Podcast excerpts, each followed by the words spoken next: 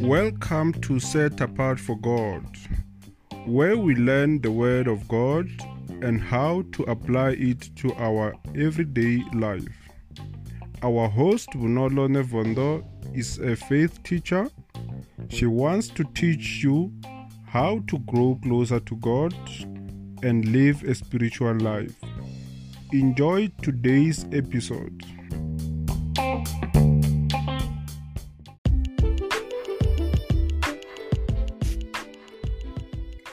Good day, beloveds. Welcome to another episode. I hope you are blessed today. So, I just want to follow up with this episode because we spoke about the will of the Father, and in that, we spoke about the kingdom of God. So, many of us we don't understand that salvation is given by grace However, the kingdom of God needs to be inherited. So many people are like, no, we're going to heaven. No, the kingdom of God is ours. Yes, in a sense, you are going to heaven. In a sense, the kingdom of God is yours, but you need to inherit it. It is not just given, it is given through salvation, but it requires you to do your part to inherit it because the one thing that was stopping us from inheriting the kingdom of God has been removed, which is sin, the punishable death. Uh, uh, um, the punishment for sin is death, right? So we know we don't have to be dead anymore, die because of our sin anymore, because Jesus already did that. But now we need to work for this kingdom by what? By doing certain things that are aligned to God.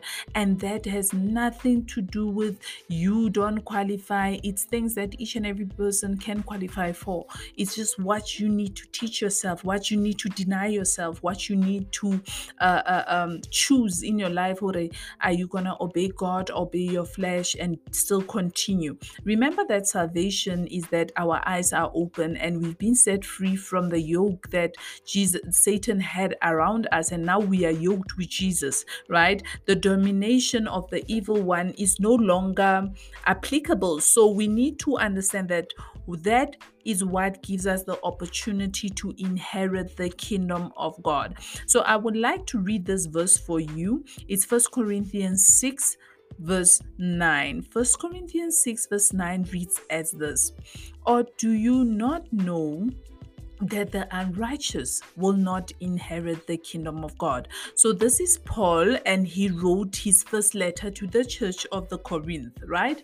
We know that these people were formerly Gentiles and um, unbelieve, non believers. They were not originally Jews, and through Paul's missionary work and ministry, they had to they found Jesus because Jesus was sent for everyone, right? So now Paul is sending them this letter as their spiritual uh, leader, their apostle, their um, yeah, eh, their mentor, anything like that. Okay, so he's the one that started this church and he's teaching them, and he says, "Do you not know that the righteous will unrighteous will not inherit the kingdom of God?" So what this is telling us is that the kingdom of God needs to be inherited, right? You need to inherit it. People who inherit are people that have the, the, the right to the inheritance, which is normally people that are descendants, children, right? To be a child of God is not because you were made in his image. John speaks of this in First John. To be the child of God, you must understand that you need to die to your flesh and sin and stop doing the works of the enemy. When you do the works of Satan, you are the child of Satan. So, to be an heir with Christ, you need to be like Christ. That's the only way, right? So, Paul is saying that there will be people who will not inherit this kingdom of God. It's not for everyone. Who are these people? Unrighteous people. So that's why God's will is that we seek his righteousness. And a lot of people confuse this with Jesus' righteousness that we got. Jesus' righteousness is what is allowing us to pray and God hears our prayers because we have his righteousness. Without his righteousness, we wouldn't even be able to come near the Father. Okay, but now we need to seek the Father's will, which is uh, His righteousness. And this is doing what is right by God. That's following His commandments. That's dying to what satisfy your flesh and setting your eye on the things of the spirit. Okay, so now let's read further. Do not be deceived. Hmm. What? Do not be deceived. So, Paul is telling us that it's easy that we can be deceived, and a lot of us are not deceived, are, eh, are deceived. So, he's warning us against deception. So, it's not just a, a, a paragraph or, I mean, a line, a sentence that's there, a few words that Paul just wanted to add. It's a serious thing that is happening. So, he's telling us that do not be deceived, neither the sexually immoral, nor the idolaters nor adulterers, nor men who did participate in homosexuality, nor thieves, nor the greedy, nor the drunkard, drunkards, nor the revilers, nor the swindlers will inherit the kingdom of God. You know? So, my beloveds, Paul is telling us that there are people that are not righteous that will be doing right, uh, uh, uh, things that are not right by God. Right? He's telling us they will not receive the kingdom. But he's saying, do not be deceived to think only these people will not inherit the kingdom of God. The list does not end here. There's more he's saying to us. He's saying those that are in sexual immorality. Please go and look for the episode where I talk about sexual immorality so you can understand that that act, that thought, that word, the speech that you use, that is part of sexual immorality, can cost you God's kingdom, right? Being an adulterer can cost you God's kingdom, right? That's very, very sad that it doesn't have to be like that. But many of us do not understand the scripture. We don't read the scriptures for ourselves. We go to church and then nowadays pastors, not all of them, but they sugarcoat. They don't tell you this. They tell you love God and do right. How will you do right when you don't even know what is wrong? Right? And then he says, do not um people who are I nor the idolaters Idolaters are people who worship idols. And we need to be careful today to think that idols are still those figurines um, or figures carved out of wood or made out of a stone or gold or anything like that. We participate in idolatry without seeing. We idolatrize our cars, our possessions, our relationships, our jobs. They are your God. Idolatry is saying that there's another God for you, not the Father in heaven, right?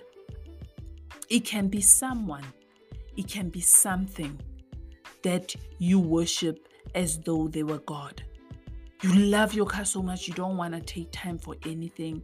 You love your soccer team so much you don't want to take time for anything. You love your self image eh, so much that it takes your time away from God.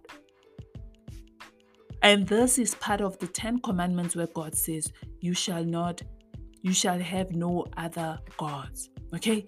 So when check your life to see are you part of idolatry? Are you a, an idolater or what? Okay? And if you are, change your life. Change your life because you will lose the kingdom of God. And then he says, no man participating in sexual homosexual I mean no man who practice sexual homosexuality. We know that the Bible emphasizes men a lot, just like the book of Proverbs speak of a son a lot. That does not mean it does not apply to women. It's just that the Bible in the time it was written, it was quite patriarchal. Men were more influential, more men were more uh, uh, uh, uh seen or respected, or you know, a woman was not that that seen, not God, but people, the way they spoke, the way they did things. All right. So now it's saying men who practice sexual homosexuality. Then it continues, nor thieves. It doesn't say thieves who rob the bank, who rob companies. You can steal a simple thing from someone. You can steal a t shirt from a shop. You can steal your sister's thing and hide it, your brother's thing and hide it. Simple things like that. They still uh, fall under this, right? So we must stop measuring sin, nor the greedy. Imagine the greedy. Hmm? And we are focused on, oh no, uh, at least I am not a murderer. At least I'm not homosexual. At least we measure sin to make ourselves feel better. But it says the greedy having an excessive desire or appetite for things of the world. right? You just want money. You you you just want things. You know, you are so greedy with food. You are greedy with wealth. You are greedy with power. You are greedy with possessions. That's greed. It doesn't mean it's only people that are rich that don't want to share money. You can be an average person but be greedy greedy that you just want for you for you for you for you you don't want for, to share you don't believe other people need it's just for you right and imagine because you just didn't want to share you just want everything for yourself you lose the kingdom of god imagine you lose the kingdom of god and there's a chance that in everything you try to do your things right but this is the one thing that you're struggling with then it says, nor the drunkards. Oh, a lot of people are not going to be happy with me. Nor the drunkards. We don't want to talk about this just as much we don't want to talk about sexual sin. A person who habitually drinks. It's a habit. When not every Friday you just feel like drinking, it's a habit. Whether it's for joy or fun, whether when you are drunk you don't really swear people, you sing, you dance. You are drinking habitually. It's part of your habit. You do it often, very often right? So i'm also using just um, a definition there to to tell you these words so you can understand that what is it to be drunkard? To be a drunkard, it's not a once off thing, it's a habit that you struggle with, right? Um, and and my beloveds, I want you to understand that we need to change our minds about the way we see sin, the way we see unrighteousness. Because we think, oh, well, it's good for me. Oh well, I'm comfortable with it. Oh well, it's not that deep. we say that. Oh well, it's it's it's not that deep, Bonolo. It's not that deep. I'm just having fun. I'm just doing this, and this is exactly what Paul is talking about. Right? And he says also, those that will not inherit the kingdom of God are revilers. Revilers.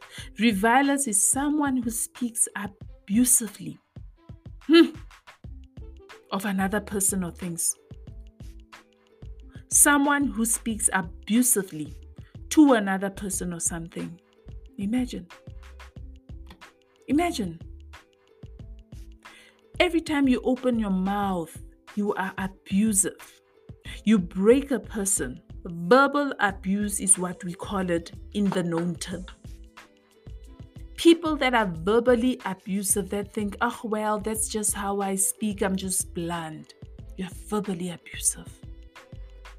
Imagine. Did you know that you will forfeit the kingdom of God because of that? Is it really worth it to forfeit the kingdom of God because of your mouth?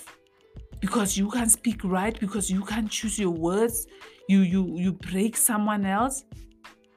Hmm? Wow. Then the last one, Paul said, the swindlers. There's a person who uses deception to deprive someone else of money or possessions. Scammers, con artists, right? We might think it's something small, but it's not. God doesn't like it because you are destroying lives. You are defrauding people. You are lying to people. You are misleading them to get their possessions. And we think it's, nah, it's petty crime. It doesn't matter. Right? Some of us, we do it to our loved ones. You know, we use deception to get what we want. We trick them in giving them, giving us what we want. We use words to get deceive them. Hmm. Right? We are depriving them of money. We are depriving them of possessions. Wow. That they they need. We cheat them. We trick them. We defraud them. And we think, ah, it's not that bad. It's not that deep. Some of us, we have jobs. In our jobs, we, we, we take bribery just to give someone something quickly. A moment's act can cost you eternity.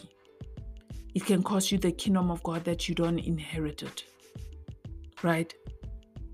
And then when we read verse 11, he says, And such were some of you. So Paul is saying that the Corinthians, the people he's talking to, you, the one that has found Christ, that's how you were before. Meaning, when you come to Christ, you shouldn't be like that anymore. Because he was talking about other people.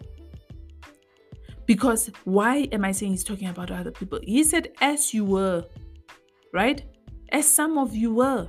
You were like that. But you were washed, you were sanctified, you were justified in the name of the Lord Jesus Christ and by the Spirit of our God. You need to understand, my beloved, that when you follow Jesus, when you receive salvation, when you confess that Jesus is your Lord, He's the one that came to save you from sin. He's the one that took away the death penalty. He's the one that took away the curses. You need to understand that you've been washed. Therefore, you are sanctified, you are justified, you are pure, you are born again of the Spirit of God. So you cannot continue living this way. I hope you will change your life today. Repent, pray to Jesus, ask forgiveness. Repent, seek the ways of God, ask the Holy Spirit to help you. It is possible. Don't lose your opportunity. Don't lose what salvation brought you because you cannot say no, you cannot obey. Right? Let's all strive for the kingdom of God so we can inherit it. In Jesus' name, I bless you. Amen.